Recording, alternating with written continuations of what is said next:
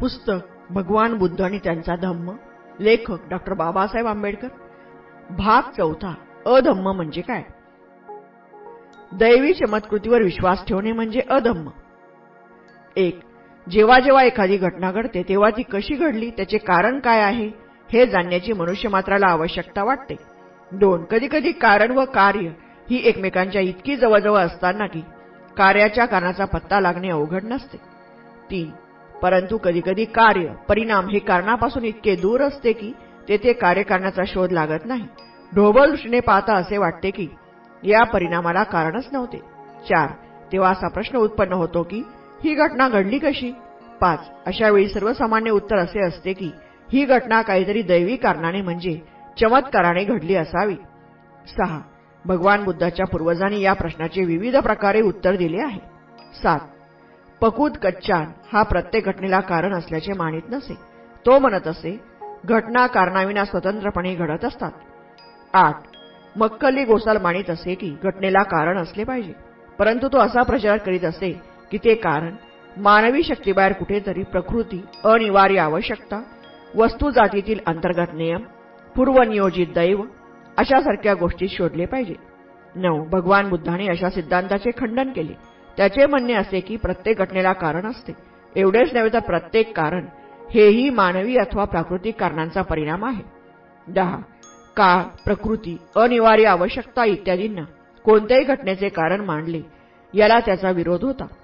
अकरा. जर काळ प्रकृती अनिवार्य आवश्यकता हीच फक्त घटनेची एकमात्र कारणे असतील तर मग आमची स्थिती काय? बारा. मनुष्य हा काळ प्रकृती आकस्मिकता ईश्वर दैव अनिवार्य आवश्यकता. यांच्या हातातील एक बावली आहे काय? तेरा. जर मनुष्य स्वतंत्र नाही तर माणसाच्या अस्तित्वाचे प्रयोजन काय? तो जर दैवी चमत्कृतीवर विश्वास ठेवू लागला तर त्याच्या बुद्धीचा उपयोग काय? चौदा. जर मनुष्य स्वतंत्र असेल तर प्रत्येक घटनेला मानवी प्राकृतिक कारण असले पाहिजे. कोणत्याही घटनेचा दैवी चमत्कृतीत उगम असणे शक्य नाही. पंधरा. कदाचित हे संभवनीय आहे की घटनेचे वास्तविक कारण सापडत नसेल. परंतु जर तो बुद्धिमान असेल तर कधीतरी एके दिवशी ते त्याला सापडल्याशिवाय राहणार नाही. सोळा. दैवी चमत्कृती वादाचे खंडन करण्यात भगवान बुद्धाचे तीन हेतू होते. सतरा. त्याचा पहिला हेतू माणसाला बुद्धिवादी बनविणे. अठरा. त्याचा दुसरा हेतू माणसाला स्वातंत्र्यपूर्वक सत्याचा शोध लावण्यासाठी सिद्ध करणे. एकोणीस. त्याचा तिसरा हेतू ज्या भ्रामक समजुती माणसाची शोध करण्याची प्रवृत्ती मारतात त्यांचे उगमस्थानच नष्ट करणे. वीस. यालाच बुद्ध धम्माचा कम्म सिद्धांत अथवा हेतुवाद म्हणतात. एकवीस. हा हेतुवाद बुद्ध धम्माचा मुख्य सिद्धांत आहे. तो बुद्धिवाद शिकवितो आणि बुद्ध धम्म बुद्धिवादापेक्षा वेगळा नाही. बावीस. याच कारणास्तव दैवी चमत्कृतीची पूजा अधम्म मानली जाते. दोन.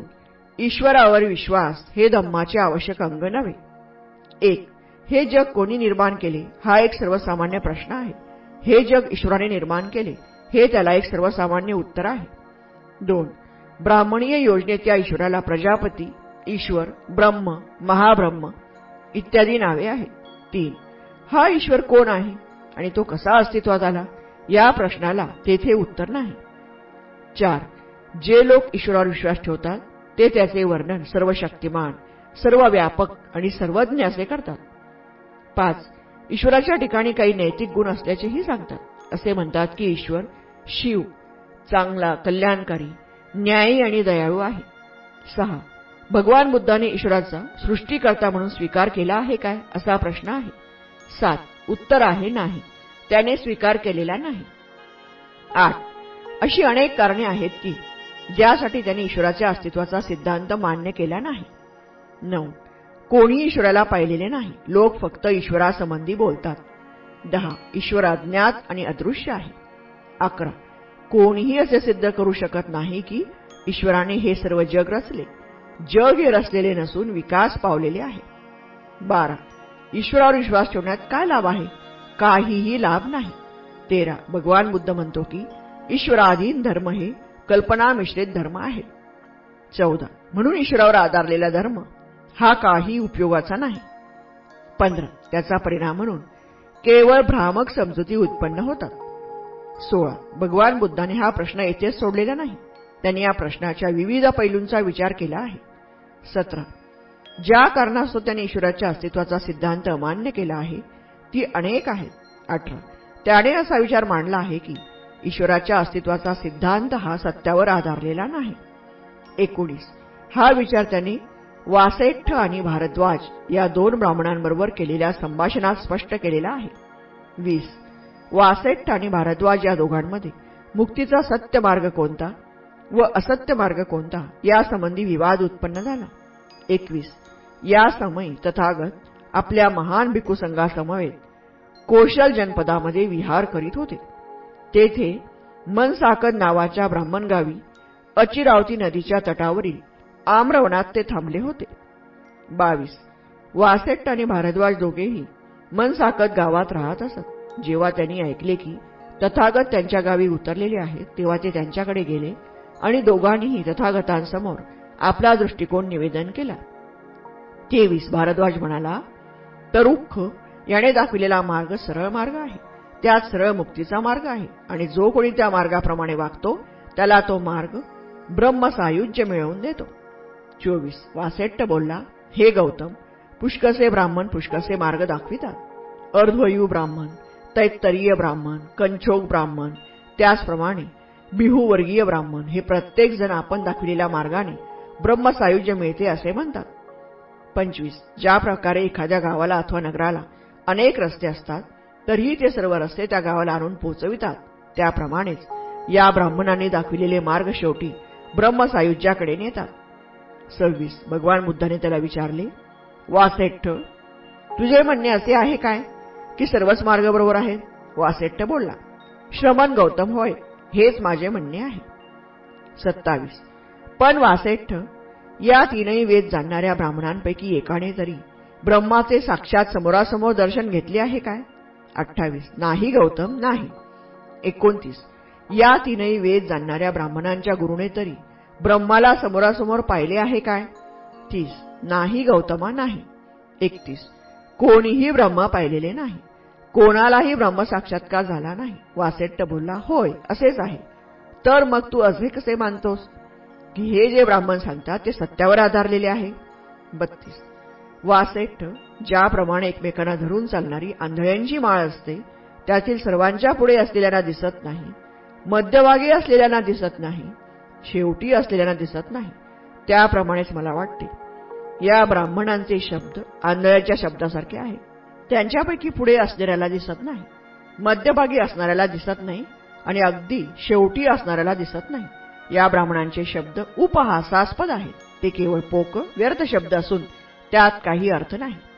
तेहतीस. वासेट्ट ही गोष्ट कधीच न पाहिलेल्या एखाद्या स्त्रीवर प्रेम करणाऱ्या माणसासारखी नाही काय? हो तशीच आहे. वासेट्टाने उत्तर दिले. चौतीस. वासेट्ट मग मला सांग जर लोकांनी तुला विचारले मित्रा ज्या अतिसुंदर स्त्रीवर तू इतके प्रेम करीत आहेस आणि जी जी तू वांछा धरीत आहेस ती आहे तरी कोण? ती क्षत्रिय जातीची आहे की ब्राह्मण आहे की वैश्य जातीची आहे की शूद्र जातीची आहे? पस्तीस.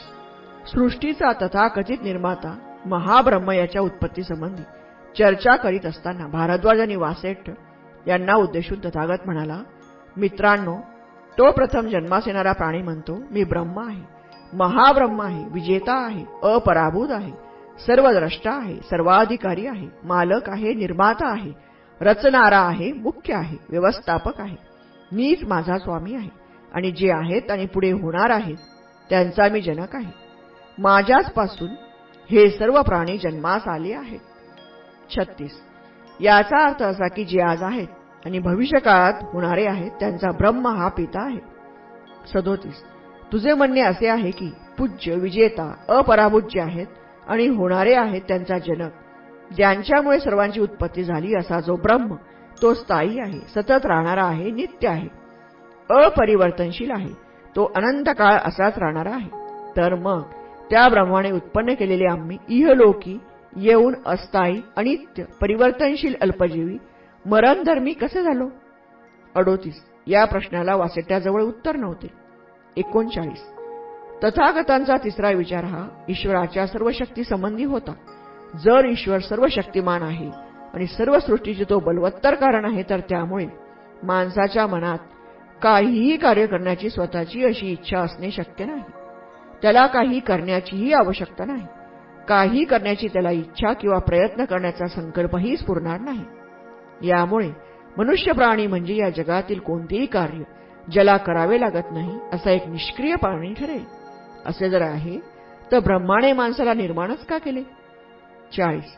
यालाही वासिट्याजवळ उत्तर नव्हते. एक्केचाळीस. तथागतांचा चौथा विचार असा होता की जर ईश्वर शिवस्वरूप कल्याणकारी आहे तर माणसे खुनी चोर व्याभिचारी खोटे बोलणारी निंदक बकवास करणारी लोभी द्वेषी विकृत अशी का होतात? याचे कारण ईश्वरच असला पाहिजे. शिवस्वरूप ईश्वराच्या अस्तित्वात हे कसे शक्य आहे? बेचाळीस. तथागतांचा पाचवा विचार ईश्वराची सर्वज्ञता न्यायीपणा दयाळूपणा या संबंधात होता. त्रेचाळीस. जर कोणी महान सृष्टिकर्ता असेल आणि तो न्यायी व दयाळू असेल तर मग जगामध्ये इतका अन्याय का फैलावतो असा प्रश्न तथागतांनी केला. ते पुढे म्हणाले ज्याला दृष्टी आहे त्याला सबोवार किळसवाने दृश्य दृष्टीस पडेल. ब्रह्म आपली रचना का सुधारित नाही? जिला मर्यादा नाही अशी त्याची शक्ती व्यापक असेल तर त्याचे हात कल्याण करण्यासाठी पुढे का सरसावत नाही? त्याने निर्माण केलेली सृष्टी दुःखोपभोगात का बुडालेली आहे? तो सर्वांना का सुख देत नाही? अफरातफरी चोरी अज्ञान का फैलावत राहते? असत्य सत्यावर का मात करते? सत्य आणि न्याय पराभूत का होतात? माझ्या मते अन्यायाला आश्रय देण्यासाठी जग निर्माण करणारे हा तुमचा ब्रह्म परम अन्याय ठरतो. चौवेचाळीस सर्व प्राणीमात्रांना व्यापणारा तुमचा जो ईश्वर आहे जो त्या प्राणीमात्रांना सुखी वा दुःखी बनवितो त्यांच्याकडून पाप अथवा पुण्य करवितो तो ईश्वर स्वतः पापाने कलंकित आहे. एकतर मनुष्य त्या ईश्वराच्या इच्छेप्रमाणे वागत नसावा किंवा तो ईश्वर तरी न्यायी आणि चांगला नसावा अथवा तो आंधळा असावा. पंचेचाळीस. तथागतांचा ईश्वराच्या अस्तित्वाच्या सिद्धांतासंबंधीचा शेवटचा विचार असा होता की ईश्वराच्या अस्तित्वाच्या सिद्धांतासंबंधी चर्चा करण्यापासून काहीही लाभ नाही. शेहेचाळीस. तथागतांच्या मते धर्माचे केंद्र हे मनुष्याचा देवाशी असणारा संबंध यामध्ये नाही. ते माणसा माणसांच्या संबंधात आहे. धर्माचा हेतू सर्व माणसे सुखी होतील अशा रीतीने माणसाशी कसे वागावे हा आहे. सत्तेचाळीस. तथागत देवाच्या अस्तित्वावरील विश्वास विरुद्ध असल्याचे आणखी एक कारण होते. अठ्ठेचाळीस. तथागत धार्मिक क्रियाकल्पाच्या विरोधी होते.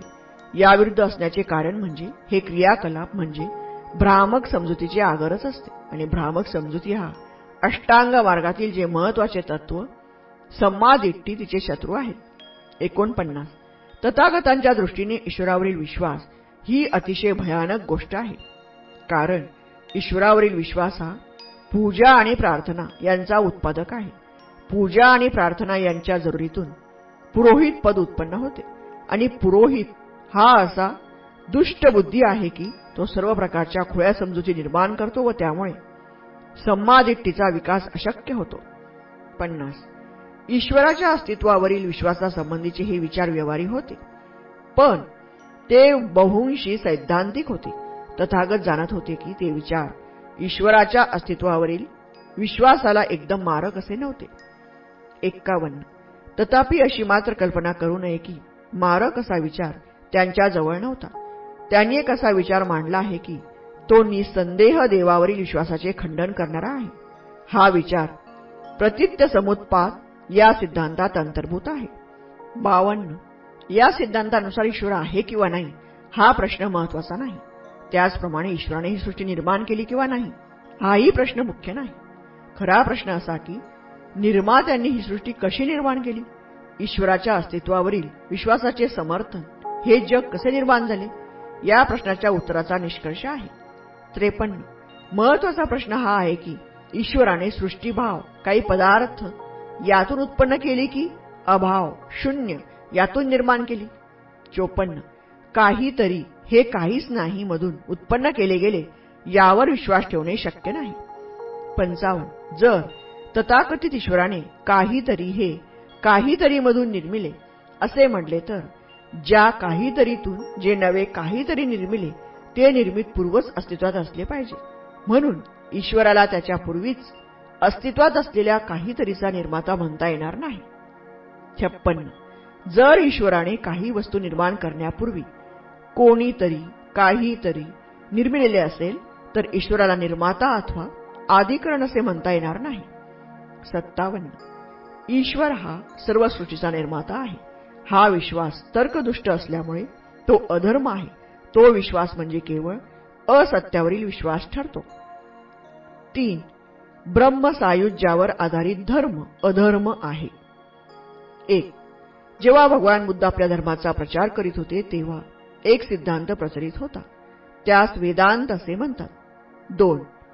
या सिद्धांताची तत्वे थोडकी व सरळ होती. तीन. या सर्व विश्वामागे एक सर्व व्यापक जीवन तत्व विद्यमान असून त्याला ब्रह्म अथवा ब्रह्मन म्हणतात. चार. हे ब्रह्म एक वास्तविकता आहे. पाच. आत्मन आणि ब्रह्मन एकच होत. सहा. आत्मा आणि ब्रह्म एकरूप करण्याने माणसाला मोक्ष मिळतो. हे या सिद्धांताचे दुसरे तत्व आहे. सात. आत्मा आणि ब्रह्म ही एकच आहे. या ज्ञानाने आत्मा ब्रह्माशी एकरूपता साधतो. आठ. आत्म्याला आपण ब्रह्म आहोत हे ज्ञान होण्यासाठी संसाराचा त्याग करणे आवश्यक आहे. नऊ.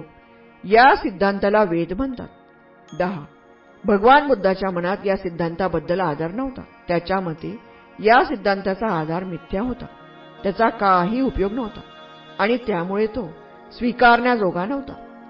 अकरा. हे आपले मत भगवान बुद्धाने भारद्वाज आणि वासेट्ट या दोन ब्राह्मणांसमोर झालेल्या संवादात स्पष्ट केले आहे. बारा. भगवान बुद्धाचे म्हणणे असे होते की कोणतीही गोष्ट सत्य म्हणून स्वीकारण्याला तिला काही ना काही प्रमाण असले पाहिजे. तेरा. प्रमाणाचे प्रत्यक्ष आणि अनुमान असे दोन प्रकार आहेत. चौदा. भगवान बुद्धाचा प्रश्न असा होता कोणी ब्रह्म प्रत्यक्ष अनुभवले आहे काय? तू ब्रह्मा पाहिले आहेस काय? तू ब्रह्माबरोबर गोष्टी केल्या आहेस काय? तू ब्रह्माचा वास घेतला आहेस काय? पंधरा. वासेट्टाने उत्तर दिले नाही.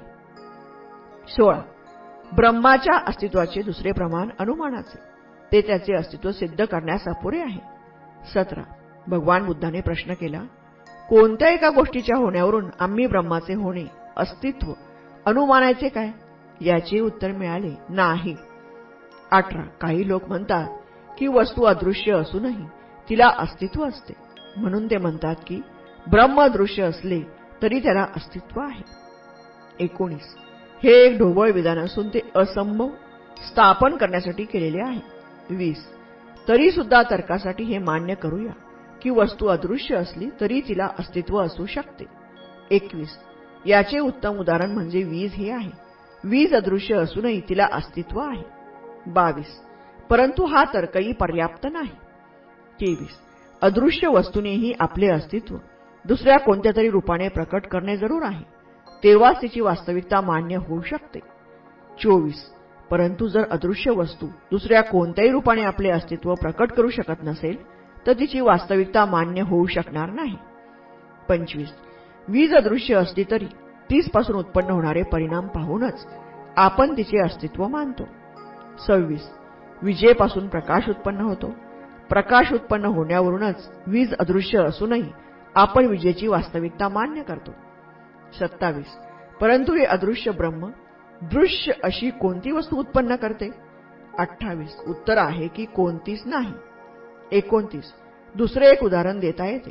कायद्यामध्ये ही अशी पद्धत आहे की काही एक निष्कर्ष स्थापन करण्यासाठी एक विधान मान्य केले जाते.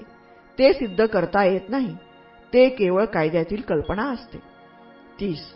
आणि आपण अशा कायद्यातील कल्पनेला मान्यता देतो. एकतीस. पण आपण अशा कायद्यातील कल्पनेला का मान्यता देतो? बत्तीस. कायद्यातील कल्पनेला मान्यता देण्याचे कारण या मान्यतेपासून न्यायाशी सुसंगत असे उपयुक्त परिणाम संभवतात हे आहे. तेहतीस ब्रह्म ही सुद्धा एक कल्पना आहे परंतु त्यापासून कोणते उपयुक्त परिणाम संभवतात? चौतीस.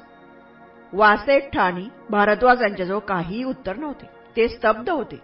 पस्तीस. आपली विचारप्रणाली त्यांना पूर्ण ग्रहण करता यावी म्हणून वासेट्टाकडे वळून तथागताने विचारले तुम्ही ब्रह्म पाहिले आहे काय?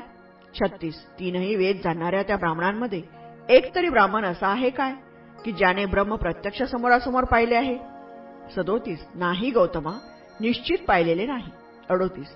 त्या तीनही वेद जाणाऱ्या ब्राह्मणांच्या एका तरी गुरुने ब्रह्म प्रत्यक्ष समोरासमोर पाहिले आहे काय? एकोणचाळीस. नाही गौतमा. निश्चित पाहिलेले नाही. चाळीस. वासेठा त्या ब्राह्मणाच्या सात पिढ्यात. एकतरी ब्राह्मण असा झाला काय की ज्याने ब्रह्म समोरासमोर पाहिले? एक्केचाळीस. नाही गौतमा निश्चित पाहिलेले नाही. बेचाळीस. ठीक वासेट्टा ब्राह्मणांच्या पुरातन ऋषीने तरी असे म्हणले होते काय की आम्ही ब्रह्म जाणतो. आम्ही ते कुठे आहे? इथे आहे की तिथे आहे? ते पाहिलेले आहे. त्रेचाळीस. नाही गौतमा नाही. चौवेचाळीस तथागत त्या दोन ब्राह्मण तरुणांना प्रश्न विचारित राहिला. पंचेचाळीस. मग वासेठा तुला असे वाटत नाही काय? की यावरून त्या ब्राह्मणाच्या ब्रह्मसायुज्याचा गोष्टी मूर्खपणाच्या थापा होत्या? शेहेचाळीस. वासेठा ज्याप्रमाणे एकमेकांना धरून चालणारी आंधळ्यांची माळ असते त्यातील सर्वांच्या पुढे असणाऱ्याला दिसत नाही. मध्यभागी असलेल्यांना दिसत नाही.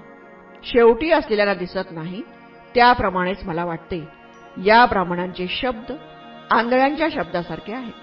त्यांच्यापैकी पुढे असणाऱ्याला दिसत नाही मध्यभागी असणाऱ्याला दिसत नाही अगदी शेवटी असणाऱ्याला दिसत नाही. त्या ब्राह्मणांचे शब्द उपहासास्पद आहेत ते केवळ पोकळ व्यर्थ शब्द असून त्यात काही अर्थ नाही. सत्तेचाळीस. वासेठा ही गोष्ट कधीच न पाहिलेल्या एखाद्या स्त्रीवर प्रेम करणाऱ्या माणसासारखी नाही काय? अठ्ठेचाळीस.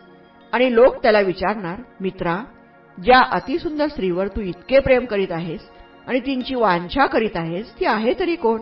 ती क्षत्रिय जातीची आहे की ब्राह्मण जातीची आहे की वैश्य जातीची आहे की शूद्र जातीची आहे? एकोणपन्नास. आणि जेव्हा लोक त्याला असे विचारतील तेव्हा तो नाही असेच उत्तर देणार. पन्नास. जेव्हा लोक त्याला पुन्हा विचारतील बरे मित्रा ही सर्व प्रदेशातील स्त्री अतिसुंदर स्त्री आहे जिच्यावर तू प्रेम करतोस जिची वांछा धरतोस पण तिचे नाव तरी काय आहे? तिच्या कुळाचे नाव काय आहे? ती उंच आहे की ठेंगणी आहे? की मध्यम उंचीची आहे? ती कृष्णवर्णाची आहे की गव्हाळ वर्णाची आहे? की सवर्ण वर्णाची आहे? ती कोणत्या खेड्यात गावात अथवा शहरात राहते? परंतु हे सर्व प्रश्न विचारले असता प्रत्येक प्रश्नाला तो नाही असेच उत्तर देणार. एक्कावन्न. वासेठा हे सर्व तुला आता कसे वाटते? तुला असे वाटत नाही काय की त्या माणसाचे सर्व कथन मूर्खतापूर्ण आहे? बावन्न. ते दोन्हीही ब्राह्मण तरुण बोलले होय खरोखर तसेच आहे. त्रेपन्न. यास्तव ब्रह्म हे वास्तव नसून त्यावर आधारलेला धर्म हा व्यर्थ आहे. चार. आत्म्यावरील विश्वास हा अधर्म आहे. एक. भगवान बुद्धाने म्हटले आहे की आत्म्यावर आधारलेला धर्म हा कल्पनाश्रित धर्म आहे. दोन. कोणीही आत्मा पाहिलेला नाही किंवा आत्म्याशी संभाषण केलेले नाही. तीन. आत्मा अज्ञात आणि अदृश्य आहे. चार जी गोष्ट वास्तव आहे ती गोष्ट आत्मा नसून मन आहे. मन हे आत्म्यापासून भिन्न आहे. पाच तथागत म्हणाले आत्म्यावर विश्वास ठेवणे निरुपयोगी आहे. सहा म्हणून आत्म्यावर आधारलेला धर्म आपल्याला योग्य नाही. सात असा धर्म केवळ भ्रामक समजुतींचा जनक ठरतो. आठ भगवान बुद्धाने हा प्रश्न येथे सोडलेला नाही. त्याने त्या प्रश्नाची सांगोपांग चर्चा केली आहे. नऊ आत्म्याच्या अस्तित्वावरील विश्वास हा देखील विश्वास इतका सर्वसाधारण आहे. दहा. आत्म्याच्या अस्तित्वावरील विश्वास हे ब्राह्मणी धर्माचे एक अंग होते. अकरा. ब्राह्मणी धर्मात जीवाला आत्मा किंवा आत्मन संबोधितात. बारा. तेरा. ब्राह्मणी धर्मात आत्मा हे त्या तत्वविशेषाला नाव देण्यात आले आहे की जे शरीरापासून वेगळे परंतु शरीराच्या आत आणि जन्मापासून शरीरात वास्तव्य करते. आत्म्याच्या अस्तित्वावरील विश्वासात तन्नुषंगिक दुसरेही विश्वास अंतर्भूत होतात. चौदा. आत्मा शरीराबरोबर मरण पावत नाही. तो दुसऱ्या जन्माच्या वेळी दुसऱ्या शरीरात जन्म घेतो. पंधरा. शरीर हे आत्म्याचा एक पेहरावच आहे. सोळा. भगवान बुद्ध आत्म्यावर विश्वास ठेवील असे काय? नाही. तो विश्वास ठेवीत नसे. आत्म्यासंबंधी त्याच्या सिद्धांताला अनात्मवाद असे म्हणतात. सतरा. अशरीरी आत्मा मांडला तर त्याच्या संबंधाने अनेक प्रश्न उद्भवतात. आत्मा काय आहे? तो कोठून आला? शरीराच्या मृत्यूनंतर त्याचे काय होते? तो कोठे जातो? शरीराच्या मृत्यूनंतर तो परलोकात कोणत्या स्वरूपात राहतो? किती काळ तो तेथे राहतो? या सर्व प्रश्नांची उत्तरे बुद्धाने आत्म्याने अस्तित्व मानणाऱ्या लोकांकडून मागितली. अठरा. आपल्या फेर तपासणीत आत्म्याची कल्पना किती अस्पष्ट आहे हे त्याने आपल्या नेहमीच्या पद्धतीने दाखविले. एकोणीस. जे आत्म्याच्या अस्तित्वावर विश्वास ठेवी त्यांना आत्म्याचा आकार वाकृती कशी आहे हे विचारले. वीस. आनंदाला त्याने सांगितले आत्म्यासंबंधी नानाविध मते आहे काही लोक म्हणतात माझ्या आत्म्याला आकार आहे आणि तो अत्यंत सूक्ष्म आहे. दुसरे काही म्हणतात की आत्म्याला रूप आहे आणि तो अनंत आहे आणि सूक्ष्मही आहे. आणखी काही असे म्हणतात तो निराकार आणि अनंत आहे. एकवीस. आनंद आत्म्यासंबंधी नाना प्रकारची मते आहेत. बावीस. जे आत्म्याच्या अस्तित्वावर विश्वास ठेवतात त्यांची आत्म्यासंबंधी कल्पना काय आहे? हाही बुद्धाचा दुसरा प्रश्न होता.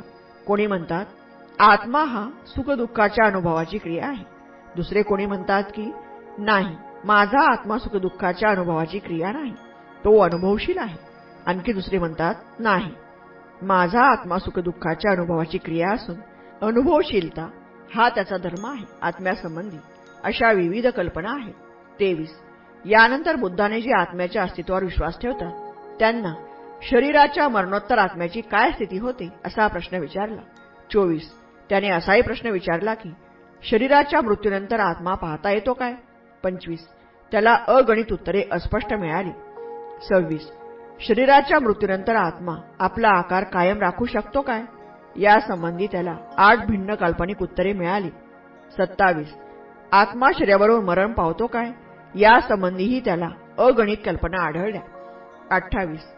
तथागताने शरीराच्या मृत्यूनंतर आत्मा सुखी असतो की दुखी असतो हाही प्रश्न विचारला.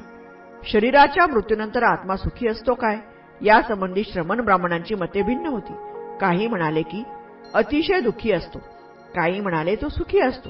इतर काही म्हणाले तो सुखी व दुःखी असतो. व इतर म्हणाले तो सुखी अथवा दुःखीही नसतो. एकोणतीस. आत्म्याच्या अस्तित्वाच्या विश्वासावरील या सर्व सिद्धांताला त्यांनी दिलेले उत्तर सुंदाला त्यांनी दिलेल्या उत्तरासारखेच होते. तीस. सुंदाला तो म्हणाला हे सुंद जे श्रमण ब्राह्मण या मतांपैकी कोणत्याही एका मतावर विश्वास ठेवतात त्यांच्याकडे जाऊन मी त्यांना विचारतो. मित्रांनो हे तुमचे म्हणणे ठीक आहे काय आणि ते उत्तर देतात होय माझेच मत खरे आहे. दुसरी मते मूर्खपणाची आहे. मी त्याचे मत स्वीकारित नाही. का? कारण लोकांची या विषयासंबंधी भिन्न मते आहेत. त्यांची मते मी माझ्या मतापेक्षा श्रेष्ठ मानित नाही. एवढेच काय? ती माझ्या मताच्या तोडीचीही मी मानित नाही. एकतीस. आता एक महत्त्वपूर्ण प्रश्न पुढे येतो. तो असा की आत्म्यावरील विश्वासाच्या सिद्धांताविरुद्ध भगवान बुद्धाची विचारसरणी काय होती? बत्तीस. आत्म्याच्या विरुद्ध भगवान बुद्धाने जी सर्वसामान्य विचारसरणी मांडली आहे तीच त्याने ईश्वराचे अस्तित्व नाकारताना मांडलेली आहे. तेहतीस. त्याने असा विचार मांडला आहे की आत्म्याच्या अस्तित्वाची चर्चा ही देवाच्या अस्तित्वाच्या चर्चे इतकीच निरुपयोगी आहे. चौतीस. देवाच्या अस्तित्वावरील विश्वास हा समदिठीला जितका बाधक आहे तितकाच आत्म्याच्या अस्तित्वावरील विश्वास बाधक आहे. पस्तीस. त्याने असे विवेचन केले आहे. देवावरील विश्वास हा ज्या प्रकारे भ्रामक समजुती निर्माण करतो त्याच प्रकारे आत्म्याच्या अस्तित्वावरील विश्वास भ्रामक समजुतींना कारणीभूत होतो. त्याच्यामध्ये तर आत्म्याच्या अस्तित्वावरील विश्वास हा देवाच्या अस्तित्वावरील विश्वासापेक्षा भयंकर आहे कारण त्यामुळे पुरोहित वर्ग निर्माण होतो. भ्रामक समजुतीचा मार्ग मोकळा होतो. एवढेच नव्हे तर तो पुरोहित वर्गाला माणसाच्या जन्मापासून मृत्यूपर्यंत सत्ता गाजविण्याचा अधिकारही बहाल करतो. छत्तीस. या सर्वसाधारण विचारसरणीमुळेच भगवान बुद्धाने आत्म्याच्या अस्तित्वासंबंधी काही दृढतापूर्वक मत व्यक्त केलेले नाही असे म्हणतात. दुसरे काही म्हणतात की त्याने आत्म्याच्या अस्तित्वाच्या सिद्धांताचे खंडन केले नाही. आणखी दुसरे काही म्हणतात त्याने हा प्रश्नाच्या उत्तराला बगल दिलेली आहे. सदोतीस ही सर्व मते चूक आहेत कारण त्याने महारीला स्पष्टपणे आणि निश्चित शब्दात सांगितले आहे की आत्मा काही वस्तू नाही. म्हणूनच त्याच्या सिद्धांताला अनात्मवाद असे म्हणतात. अडोतीस आत्म्याच्या विरुद्ध या सर्वसामान्य विचारसरणीपेक्षाही भगवान बुद्धाने त्याविरुद्ध अगदी खास अशी खंडनकारक विचारसरणी मांडलेली आहे. एकोणचाळीस. आत्म्याचे वेगळे असे अस्तित्व स्थापन करणाऱ्या सिद्धांताविरुद्ध भगवान बुद्धाने आपला नामरूप सिद्धांत मांडला. चाळीस. हा नामरूप सिद्धांत विभज्यवादाच्या द्वारे केलेल्या परीक्षणाचा परिणाम आहे. मानव व्यक्तित्वाचा अथवा मानवाच्या अतिशय सूक्ष्म काटेकोर विश्लेषणाचा हा परिणाम आहे. एक्केचाळीस. नामरूप ही प्राण्याची सामूहिक संज्ञा आहे. बेचाळीस. भगवान बुद्धाच्या मतानुसार प्राणी हा काही भौतिक तत्वे आणि काही मानसिक तत्वे त्यांच्या संमिश्रणाचा परिणाम आहे. भौतिक आणि मानसिक तत्वांना स्कंद म्हणतात. त्रेचाळीस. रूपस्कंद हे प्राधान्याने पृथ्वी जल अग्नी आणि वायू या चार तत्वांचा परिणाम आहे. हे स्कंदरूप अथवा शरीराचे घटक होत चौवेचाळीस या नामस्कंदाला विज्ञान चेतना असे म्हणतात. या नामस्कंदात तीन मानसिक घटक तत्वे आहेत. वेदना सहा इंद्रियांचा त्यांच्या विषयाशी संपर्क झाल्यामुळे होणारी अनुभूती. संत्राया संज्ञा संकार संस्कार विज्ञान चेतना. या तीन नामस्कंदात समाविष्ट केले जाते. आधुनिक मानसशास्त्रज्ञ कदाचित असे म्हणेल की विज्ञान हाच इतर मानसिक क्रियांचा मूळ स्रोत आहे. विज्ञान कोणत्याही प्राण्याचा केंद्रबिंदू आहे. शेहेचाळीस. पृथ्वी जल तेज आणि वायू या चार तत्वांच्या संमिश्रणाने विज्ञान उत्पन्न होते. सत्तेचाळीस. भगवान बुद्धाने प्रतिपादित केलेल्या या विज्ञानाच्या उत्पत्तीच्या सिद्धांतावर एक आक्षेप घेतला होता. अठ्ठेचाळीस. सिद्धांत विरोधी असे विचारतात की विज्ञान चित्त याची उत्पत्ती कशी होते? एकोणपन्नास. हे सत्य आहे की माणसाच्या जन्माबरोबर विज्ञानाची चित्ताची उत्पत्ती होते आणि त्याच्या मरणाबरोबर विज्ञानाचा विनाश होतो. तथापि विज्ञान ही चार भौतिक तत्वांच्या मिश्रणाचा परिणाम असे कसे म्हणता येईल? पन्नास. भगवान बुद्धाचे उत्तर असे नव्हते की या चार भौतिक तत्वांच्या सद्यस्थितीमुळे किंवा त्याच्या संमिश्रणाने विज्ञान उत्पत्ती होते. भगवान बुद्धाने म्हटले आहे की जेथे शरीर अथवा रूप काय आहे तेथे त्याच्यासह? नाम कायाही विज्ञान राहत असते. एक्कावन्न. आधुनिक विज्ञानातील एक उदाहरण देता येईल. जेथे जेथे विद्युत क्षेत्र असते तेथे तेथे त्याच्यासह आकर्षण क्षेत्र असते. हे आकर्षण क्षेत्र कसे निर्माण होते? किंवा कोणत्या प्रकाराने अस्तित्वात येते? हे कोणालाही ज्ञात नाही परंतु ते नेहमीच विद्युत क्षेत्राबरोबरच असते. बावन्न शरीर आणि विज्ञान यांच्यामध्ये अशाच प्रकारचा संबंध आहे. असे का म्हणू नये? त्रेपन्न आकर्षण क्षेत्र. हे विद्युत क्षेत्राच्या संदर्भात प्रेरित क्षेत्र असे समजले जाते. विज्ञान हेही रूपकायांच्या संदर्भात प्रेरित क्षेत्र का म्हणू नये? चोपन्न भगवान बुद्धाची आत्म्याच्या विरुद्ध तर्कसरणी येथे समाप्त होत नाही. याशिवाय त्याला आणखी काही महत्त्वपूर्ण सांगायचे होते. पंचावन्न जेव्हा विज्ञानाचा चित्त अथवा चेतना यांचा उदय होतो तेव्हा मनुष्य जीवित प्राणी बनतो. म्हणून विज्ञान हे माणसाच्या जीवनातील प्रधान वस्तू आहे. छप्पन. विज्ञानाची प्रकृती ज्ञानमूलक भावनामूलक आणि क्रियाशील आहे. सत्तावन्न. विज्ञान जेव्हा ज्ञान प्रदान करते तेव्हा ते ज्ञानमूलक असते. हे ज्ञान सहज ग्रहण झालेले असेल किंवा समजून ग्रहण झालेले असेल ते आपल्या आत घडणाऱ्या घटनांचे असेल किंवा बाह्य घटनांचे असू शकेल. अठ्ठावन्न. सुखकर किंवा दुःखकर लक्षणाने युक्त. अशा चित्ताच्या अवस्थेत जेव्हा विज्ञान असते तेव्हा त्याला भावनामूलक विज्ञान म्हणतात. भावनामूलक विज्ञान वेदनांची अनुभूती निर्मिते. एकोणसाठ. विज्ञान आपल्या क्रियाशील अवस्थेत माणसाला विशिष्ट उद्देश साध्य करण्यासाठी क्रियेची प्रेरणा देते. क्रियाशील विज्ञान हे संकल्पाचे जनक आहे. साठ. यावरून असे स्पष्ट होते की प्राणी जेवढी क्रिया करतो ती सर्व विज्ञानाच्या द्वारा अथवा त्याचा परिणाम म्हणून करतो. एकसष्ट. या विश्लेषणानंतर भगवान बुद्ध प्रश्न करतो की आता आत्म्याने करावायचे कोणते कार्य होते? आत्म्याची म्हणून जी कार्य मानली जातात ती सर्व विज्ञानाच्या द्वारेच होत असतात. बासष्ट. ज्याचे काही कारण नाही असा आत्मा मानणे तर्कविसंगत आहे. त्रेसष्ट. या पद्धतीने भगवान बुद्धाने आत्म्याच्या अस्तित्वाचे खंडन केले आहे. चौसष्ट. याच कारणास्तव आत्म्याचे अस्तित्व हे धम्माचे अंग असू शकत नाही. पाच. यज्ञयागावर विश्वास ठेवणे हा अधम्म आहे. एक. एक. ब्राह्मणी धर्म हा यज्ञावर आधारलेला होता. दोन. काही यज्ञांना नित्ययज्ञ म्हणत काहींना नैमित्तिक. तीन. नित्ययज्ञ हे अनिवार्य कर्तव्य होते आणि त्यापासून फळ मिळो किंवा न मिळो ते करणे आवश्यक होते. चार. नैमित्तिक यज्ञ हे याजक संसारिकाच्या काही इच्छापूर्तीसाठी केले जात.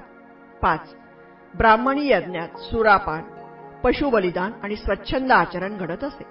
सहा तरी सुद्धा हे यज्ञ धार्मिक कृत्य समजली जात. सात अशा यज्ञांवर आधारलेल्या धर्माला भगवान बुद्धाने मान्यता दिली नाही. आठ जे अनेक ब्राह्मण भगवान बुद्धाजवळ यज्ञ हा धर्माचे अंग नव्हे या त्याच्या मताबद्दल वाद घालण्यासाठी जात. त्यांना भगवान बुद्धाने आपल्या मताची आधारभूत कारणे सांगितली आहेत. नऊ. असे लिहिलेले आहे की तीन ब्राह्मणांनी वाद केला. दहा. ते तीन ब्राह्मण म्हणजे कूटदंत उज्जय आणि उदाई. अकरा. कूटदंत ब्राह्मणाने भगवान बुद्धाला यज्ञाबाबत त्यांची मते विचारली. बारा. तथागत बोलले ठीक आहे. ब्राह्मणा मी बोलतो ते सावधान चित्ताने ऐक. तेरा. कूटदंत उत्तरला ठीक आहे. आणि तथागत खालीलप्रमाणे बोलले चौदा. हे ब्राह्मणा फार प्राचीन काळी महाविजेता नावाचा एक पराक्रमी धनसंपन्न राजा होऊन गेला. सोने रुपे उपभोगाच्या वस्तू धान्य आणि इतर माल याने त्याची भांडारे आणि कोठारे भरून गेलेली होती. पंधरा. एकदा राजा महाविजेता एकटाच विचारमग्न होऊन बसला होता. त्याच्या मनात एक प्रबळ विचार आला. माणसाच्या सुखोपभोगाला लागणाऱ्या सर्व सामानाची माझ्याजवळ समृद्धी आहे. मी पृथ्वीचा चक्रवर्ती राजा आहे. जर मी महायज्ञ करून माझे दीर्घकाळ कल्याण निश्चित केले तर ठीक होईल. सोळा.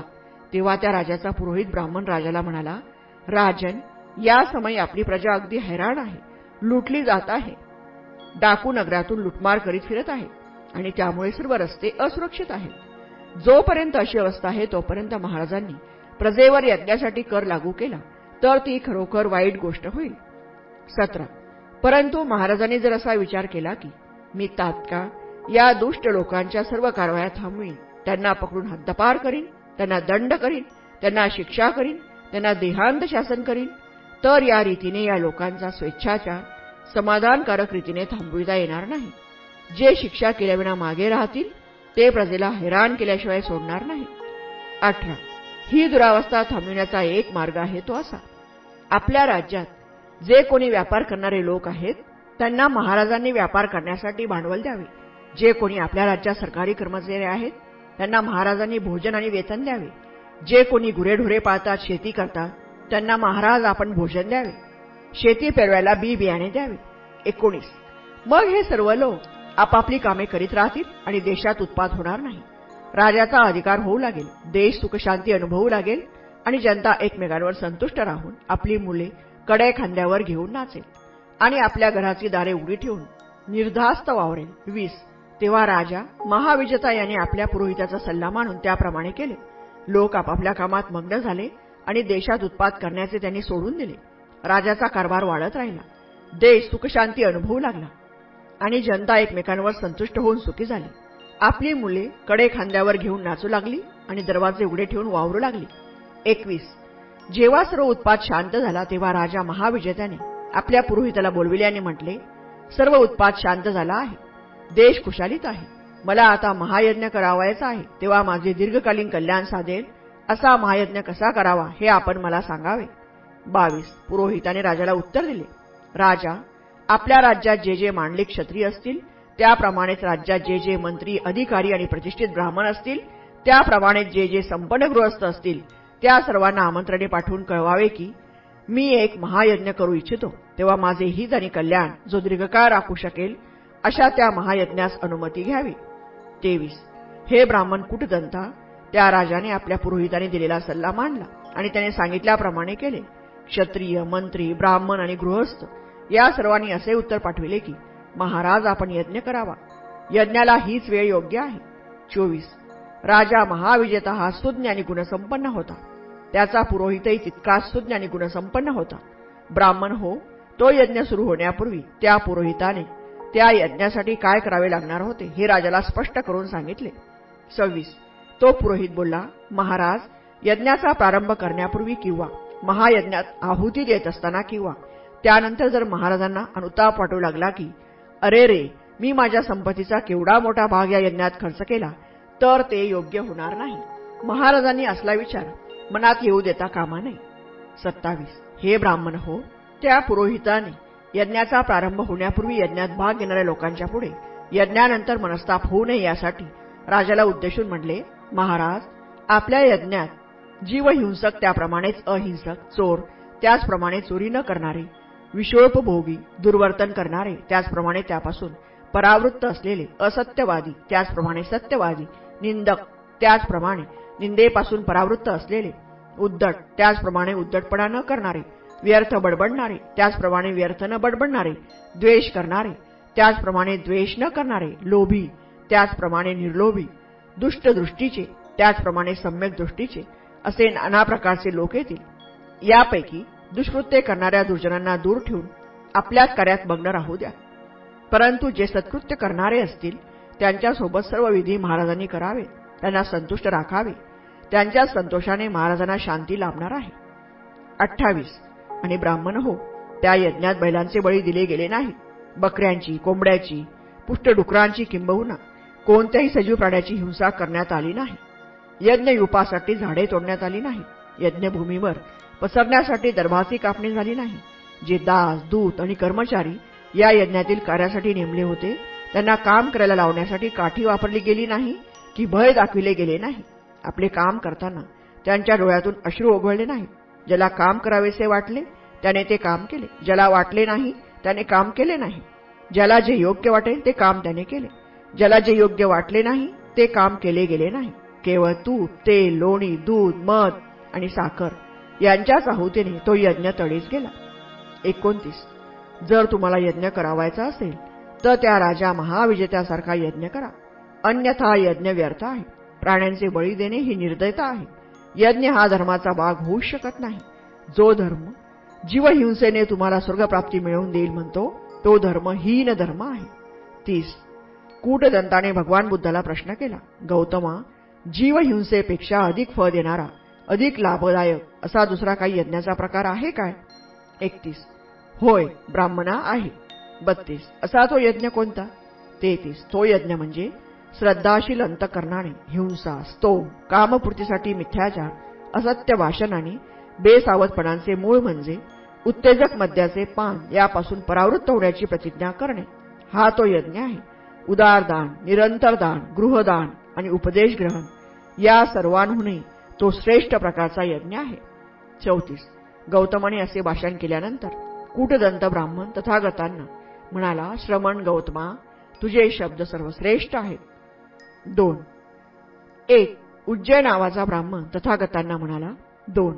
गौतमा यज्ञस्तुत्य समजतात काय? तीन.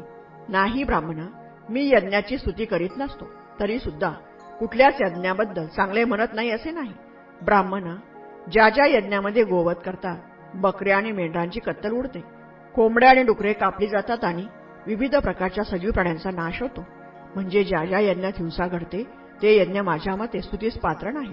असे का? चार. ब्राह्मणा कारण असल्या हिंसेपासून वा हिंसक यज्ञापासून सज्जन अथवा. सन्मार्गगामी लोक दूर राहतात. पाच. परंतु हे ब्राह्मणा ज्या यज्ञात गोवध होत नाही आणि सजीव प्राण्यांची हिंसा घडत नाही असल्या अहिंसक यज्ञाची मी स्तुती करतो. असले यज्ञ म्हणजे उदाहरणार्थ प्राचीन काळापासून रूढ असलेले दानधर्म आणि कुटुंब परिवाराच्या हितासाठी केलेला त्याग. सहा. असे का? कारण हे ब्राह्मणा सज्जन व सन्मार्गी लोक असल्या हिंसारहित यज्ञाच्या समीप जातात. तीन एक उदायन ब्राह्मणांनीही उज्जयाने विचारलेल्या प्रश्नासारखेच प्रश्न तथागताला विचारले. दोन तो म्हणाला श्रमण गौतमा तुम्ही यज्ञाची स्तुती करता काय? बुद्धाने उज्जयाला असे उत्तर दिले तसेच त्यालाही दिले. तीन भगवान बुद्ध म्हणाले ऋतूत केलेले योग्य यज्ञ ज्यात निर्दयता नाही अशा यज्ञाच्या जवळ ज्यांचे डोळ्यावरील इहलोकीची अज्ञानपटल नाहीसे झालेले आहेत ते सत्प्रवृत्त लोक जात असतात. ज्यांची जन्ममरणाची ये जा आता संपली आहे तेही या यज्ञाजवळ जातात. प्रज्ञावानानी पुण्यशील माणसे सांगतात यज्ञात अथवा श्रद्धायुक्त कर्मकृत्या श्रद्धाशील अंतकरणाने आहुती दिली तर ते याजक पुण्यमार्ग चालू लागतात. अशा श्रेष्ठ मार्गगामी लोकांनी उदारपणे दिलेल्या आहुतीने देव संतुष्ट होतात. अशा आहुतीने विचारवान माणसे प्रज्ञावान बनतात. आणि सर्व दुःखरहित होऊन आनंदमय जगात वावरू लागतात. सहा. काल्पनिक अनुमानावर आधारलेला धर्म हा धर्मच नव्हे. एक. एक. असे प्रश्न नेहमी विचारले जात. एक. मी गतयुगात होतो काय? दोन. मी गतयुगात नव्हतो काय? तीन. मी तेव्हा काय होतो? चार. मी काय होऊन काय झालो? पाच. मी भविष्य काळातही असेन काय? सहा. मी भविष्यकाळात नसेन काय? सात. मी तेव्हा कोण असेन? आठ. मी तेव्हा कसा असेन? नऊ. मी कोठून कोठे जाईन? अथवा कदाचित आज तो आपल्या सत्वासंबंधी साशंक होऊन विचारित असेल? एक. मी आहे काय? दोन. मी नाही काय? तीन. मी काय आहे? चार. मी कसा आहे? पाच. माझे अस्तित्व कोठून आले? सहा. ते कोठे जाणार? दोन विश्वासंबंधी विविध प्रश्न विचारले जात त्यापैकी काही असे होते. तीन विश्व कसे निर्माण झाले? ते चिरंतन आहे काय? चार पहिल्या प्रश्नाच्या उत्तरादाखल. काही असे म्हणत की विश्व ब्रह्म्याने निर्माण केले. दुसरे काही म्हणत ते प्रजापतीने निर्माण केले आहे. पाच दुसऱ्या प्रश्नांचे उत्तर असे दिले जाईल की विश्व चिरंतन आहे. काही म्हणत ते शांत आहे तर काही म्हणत ते अनंत आहे. सहा असल्या प्रश्नांना भगवान बुद्धाजवळ थारा नसे. त्यांच्या मते केवळ असले प्रश्न विकृत बुद्धीचेच लोक विचारू शकतात. सात. कारण अशा प्रकारच्या प्रश्नांची उत्तरे देणाऱ्यांच्या ठिकाणी सर्वज्ञता असली पाहिजे आणि ती कोणाच्याही ठिकाणी नाही. आठ. तो म्हणत असे या प्रश्नांची उत्तरे देण्या इतका मी सर्वज्ञ नाही. जे काही जाणण्याजोगे आहे ते आपण सर्व जाणतो असे कोणीच म्हणू शकणार नाही किंवा एका विशिष्ट वेळी जे जगण्याची आपण इच्छा करतो ते त्यावेळी आपण जाणलेले असतेच असे नाही. नेहमी काहीतरी अज्ञातच राहते. नऊ. याच कारणास्तव भगवान बुद्धाने आपल्या धर्मात वरील प्रश्नविषयक सिद्धांताला स्थान दिलेले नाही. दहा. जो धर्म आपल्या सिद्धांताला आपल्या धर्माचा एक भाग समजतो तो भगवान बुद्धाच्या मते स्वीकारार्ह नाही. दोन. एक. भगवान बुद्धाच्या समकालीन आचार्यांनी ज्या सिद्धांतांना आपल्या धर्माचे आधार बनविले होते ते आत्मा आणि विश्वोत्पत्ती या संबंधीचे होत. दोन आत्म्यासंबंधी ते काही प्रश्न विचारित ते असे.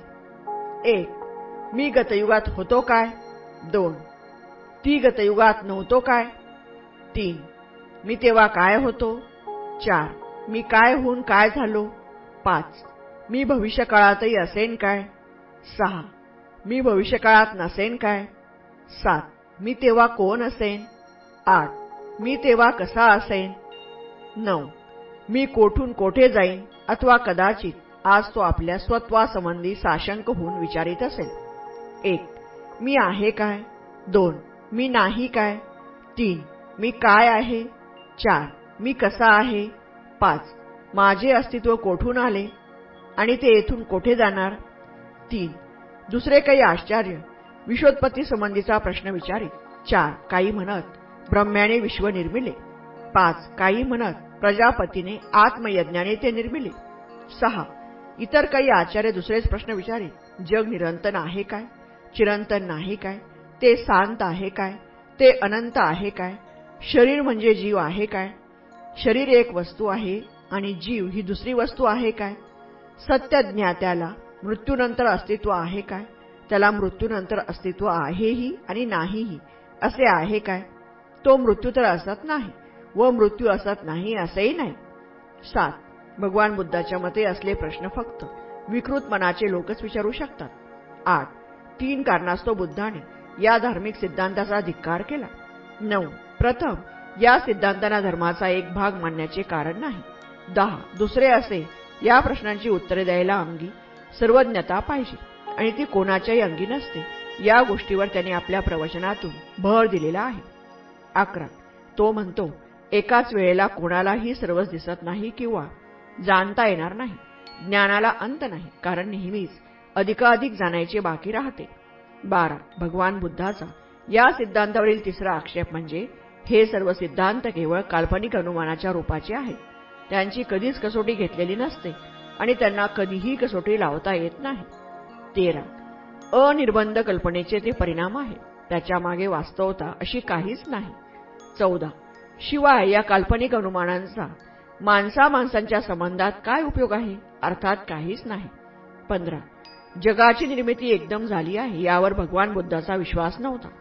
जगाची उत्पत्ती झाली आहे असे तो मानित असे. सात. धर्मग्रंथांचे केवळ पठन म्हणजे धर्म नव्हे. एक.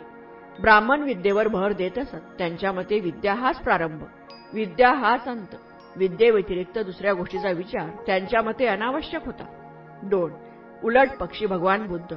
हा सर्वांना शिक्षण असावे या मताचा होता. तीन मनुष्य आपल्या विद्येचा उपयोग कसा करतो यालाच तो केवळ विद्येपेक्षा अधिक महत्त्व देतो. आणि म्हणूनच जो विद्वान आहे त्याच्या ठिकाणी शीलही असले पाहिजे कारण शीलरहित विद्या नाशकारक आहे. चार विद्या आणि शील यापैकी शिलाचे महत्त्व कसे अधिक आहे हे भगवान बुद्धाने भिक्खू पटेसेनाला जे सांगितले त्यावरून स्पष्ट होते. पाच. प्राचीन काळी जेव्हा भगवान बुद्ध श्रावस्थित राहत होता त्यावेळी तेथे स्वभावाने तिरसट आणि मठ्ठ ज्याला एक गाथाही कधी पाठ करता आली नाही असा पटिसेन नावाचा म्हातारा भिक्खू होता. सहा. म्हणून भगवान बुद्धाने पाचशे अर्थांना पटीसेनाला प्रतिदिनी शिक्षण द्यावे अशी आज्ञा दिली. परंतु तीन वर्षानंतरही पटीसेनाला एकही गाथा पाठ म्हणता येईना. सात. तेव्हा जनपदातील सर्व भिक्खू भिक्कूनी उपासक आणि उपासिका पटीसेनाचे हे अज्ञान पाहून त्याचा उपहास करू लागले. भगवान बुद्धाला त्याची दया आली. त्याने पटीसेनाला आपल्याजवळ बोलाविले आणि सौम्यपणे त्याच्या पुढे पुढील गाथा म्हटली जो राखून बोलतो विचारांचा संयम करतो जो आपल्या देहाने दुसऱ्याला उपद्रव करीत नाही असा मनुष्य निब्बाण मिळवू शकतो. आठ. तथागताने दाखविलेल्या या सद्भावनेने प्रेरित झाल्यामुळे त्याचे अंतकरण प्रफुल्ल झाले. त्याने ती गाथा पाठ म्हणून दाखविली. नऊ तेव्हा भगवान बुद्धाने पुन्हा त्यास उद्देशून म्हणले वृद्ध मनुष्या आता तुला फक्त एकच गाथा पाठ म्हणता येते. हे जेव्हा लोकांना कळेल तेव्हा ते तुझा उपवास करू लागतील. म्हणून मी तुला त्या गाथेचा अर्थ समजावून सांगतो.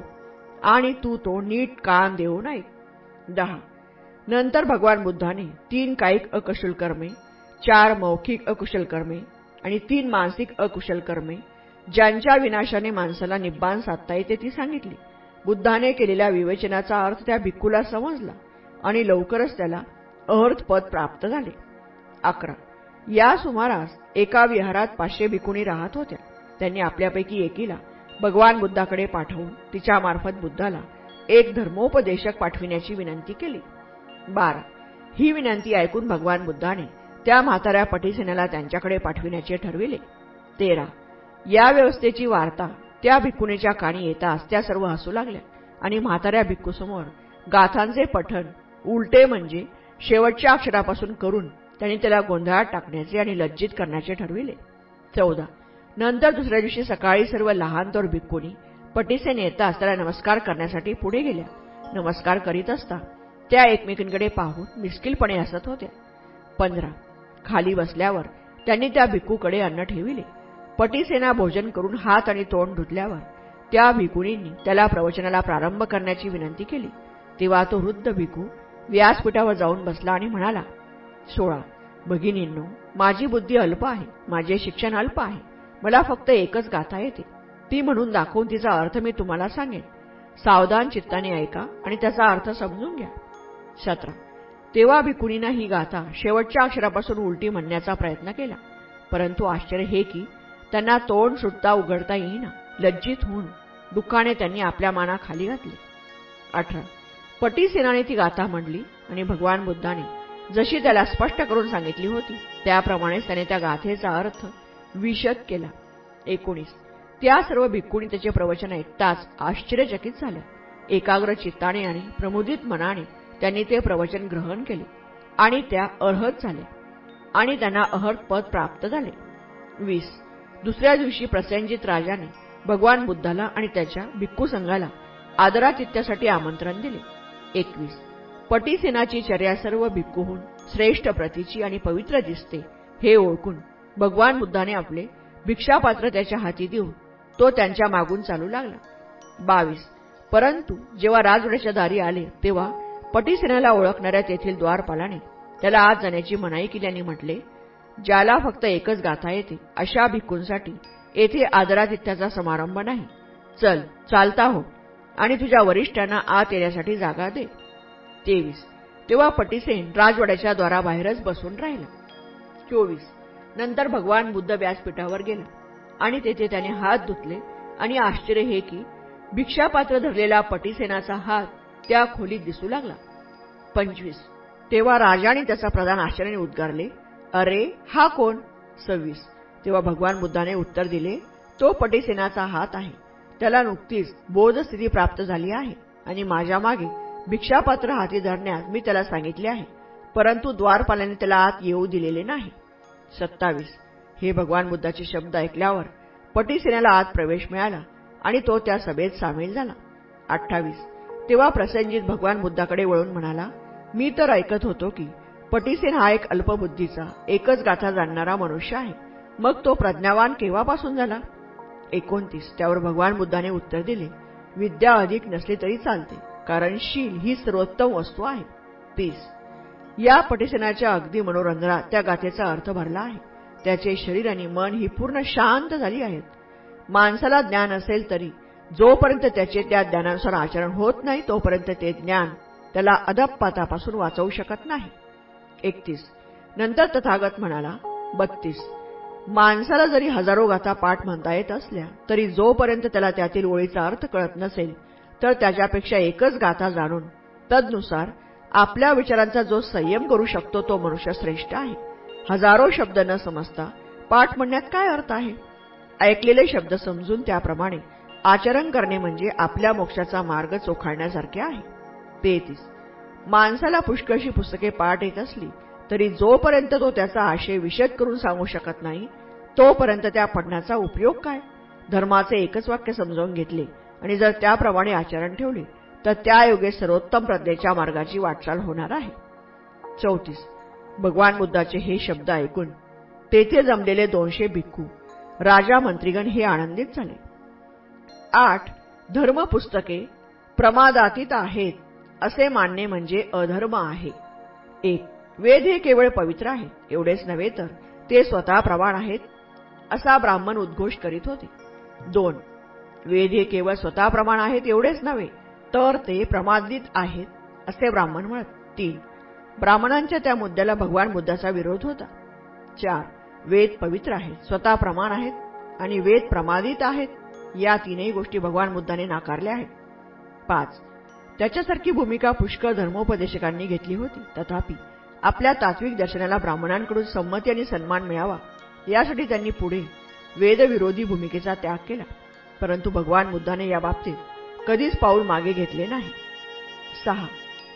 तेविज्य सुत्तामध्ये भगवान बुद्धाने वेद म्हणजे एक निर्जल वाळवंट निष्पत अरण्य आणि खरोखर एक नरकच आहे असे म्हटले आहे. बौद्धिक आणि नैतिक तृष्णेने आर्त झालेल्या कोणाही मनुष्याने वेदापासून आपल्या तृष्णेचे शमन होईल अशी अपेक्षा करणे व्यर्थ आहे. सात वेद प्रमादित आहेत यासंबंधी त्याचे म्हणणे असे की वेदच काय? कोणतेही वाङ्मय प्रमादतीत नाही.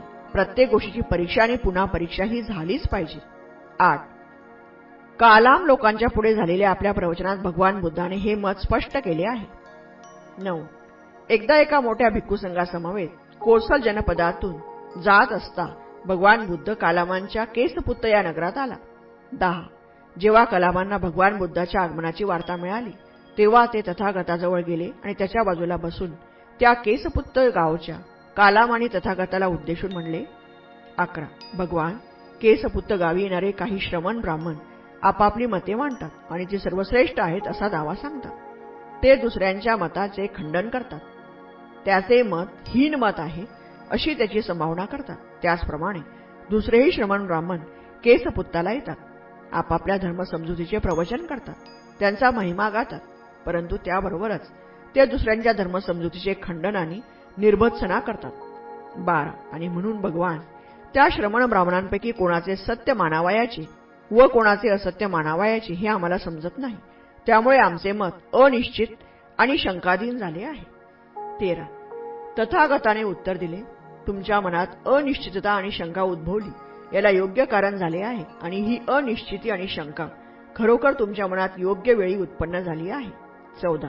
भगवान पुढे म्हणाले हे कालामांनो तुम्ही जे केवळ ऐकता त्यावर विश्वास ठेवू नका. जे केवळ पुष्कळ लोक सांगतात म्हणून त्यावर विश्वास ठेवू नका. जे केवळ धर्मपुस्तकात लिहिलेले आहे म्हणून त्यावर विश्वास ठेवू नका. जे केवळ तर्कशास्त्रानुसार आहे म्हणून ते मानू नका. जे केवळ न्यायशास्त्रानुसार आहे म्हणून ते मानू नका. जे केवळ सकृतदर्शनी पटण्यासारखे आहे म्हणून त्यावर विश्वास ठेवू नका. ज्या समजुती आणि मते अनुकूल वाटतात म्हणून त्याच्यावर विश्वास ठेवू नका. जे केवळ ब्रह्मात्कारी खऱ्यासारखे दिसते ते केवळ ब्रह्मात्कारी सत्य म्हणून त्यावर विश्वास ठेवू नका. एखादे वचन कोणा एका यतीने अथवा आचाराने सांगितले एवढ्यानेच त्यावर विश्वास ठेवू नका. पंधरा. कालामांनी विचारले मग आम्ही करावायचे तरी काय? आम्ही कोणती कसोटी लावायची? सोळा. तथागताने उत्तर दिले. कसोट्या या स्वतःलाच विचारा. या गोष्टी हितकर आहेत काय? शहाण्या माणसाने त्या टाकाऊ मांडल्या आहेत काय? त्या केल्या असता कष्ट आणि दुःख ओढवते काय? सतरा. काला मांडू यापुढेही जाऊन तुम्ही असे विचारले पाहिजे की हे सिद्धांत तृष्णा द्वेष मूढता आणि हिंसा यांना सहाय्यक नाहीत ना? अठरा. एवढेच पुरे नाही. तर कालामानो आणखी पुढे जाऊन तुम्ही पाहिले पाहिजे की सिद्धांत माणसाला इंद्रियाधीन करणारे नाहीत ना? हिंसेला प्रवृत्त करणारे तर नाहीत ना? चोरी करण्याला प्रेरणा देणारे नाहीत ना? कामेच्या पूर्तीसाठी मिथ्याचार शिकविणारे तर नाहीत ना? ते असंबंध भाषण करायला लावणारे तर नाहीत ना? एकोणीस.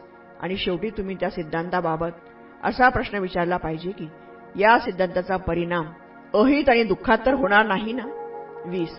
आता कालामांनो सांगा. एकवीस. त्या श्रमण ब्राह्मणांचे सिद्धांत हित साधणारे आहेत की अहित साधणारे आहेत? बावीस.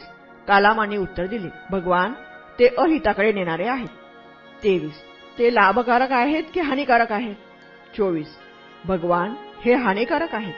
पंचवीस. ते निंदे आहेत काय कालामांनो? सव्वीस. कालामाने उत्तर दिले. भगवान ते निंदे आहेत. सत्तावीस. शहाण्या माणसाला ते मान्य आहे की त्यांच्या मते ते निषिद्ध आहेत. अठ्ठावीस. शहाणी माणसे त्यांना टाकाऊ समजतात. एकोणतीस. त्यांचा आचार केला असता त्याचे पर्यावसन कष्टात आणि दुःखात होते काय? तीस. होय भगवान त्यांचे पर्यावसन कष्टात आणि दुःखात होते. एकतीस. जे धर्मग्रंथ असले सिद्धांत शिकवितात ते तुमच्या मते स्वतः प्रमाण आणि प्रमादातीत ठरतात काय? बत्तीस. नाही कालामाने उत्तर दिले. भगवान ते स्वतः प्रमाण आणि प्रमादातीत ठरत नाही. तेहतीस. आणि कालामांनो मीही नेमके हेच म्हणतो आहे. मीही हेच म्हणालो आहे. जे केवळ ऐक्यू आहे परंपरागत आहे ज्यात केवळ वादविवादाची कुशलता आहे किंवा तर्काची सूक्ष्मता आहे तेवढ्यावरूनच त्यावर विश्वास ठेवू नका. जे केवळ वरवर पाहता विश्वसनीय वाटते म्हणून मानू नका. ज्या समजुती आणि दृष्टिकोन केवळ अनुकूल वाटतात म्हणून स्वीकारू नका. ते केवळ श्रमण ब्राह्मणांचे शब्द आहेत म्हणून त्यावर भाळून जाऊ नका. चौतीस.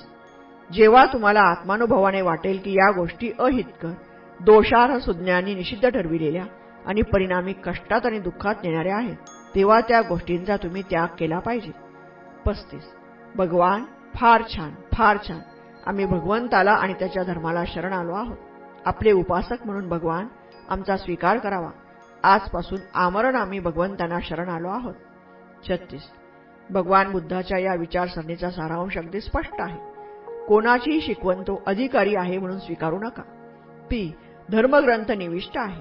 त्या तर्काची सूक्ष्मता आहे किंवा तिचे ब्रह्मरूप ग्राह्य आहे म्हणून ती मानू नका. उपदेशलेले विचार किंवा दृष्टिकोन अनुकूल वाटतात. ते बाहेरून सत्य स्वरूप दिसतात किंवा ते कोणी महान आचार्याचे आहेत म्हणून त्यावर विश्वास ठेवू नका. सदोतीस. उपदेशलेले विचार किंवा दृष्टिकोन हितकर आहेत की निंदनीय आहेत सदोष आहेत की काय? ते कल्याणकारक आहेत की अकल्याणकारक आहेत याचा विचार करा. अडोतीस या कसोटीवर उतरणारा कोणाचाही उपदेश मान्य करावयास प्रत्यवाय नाही.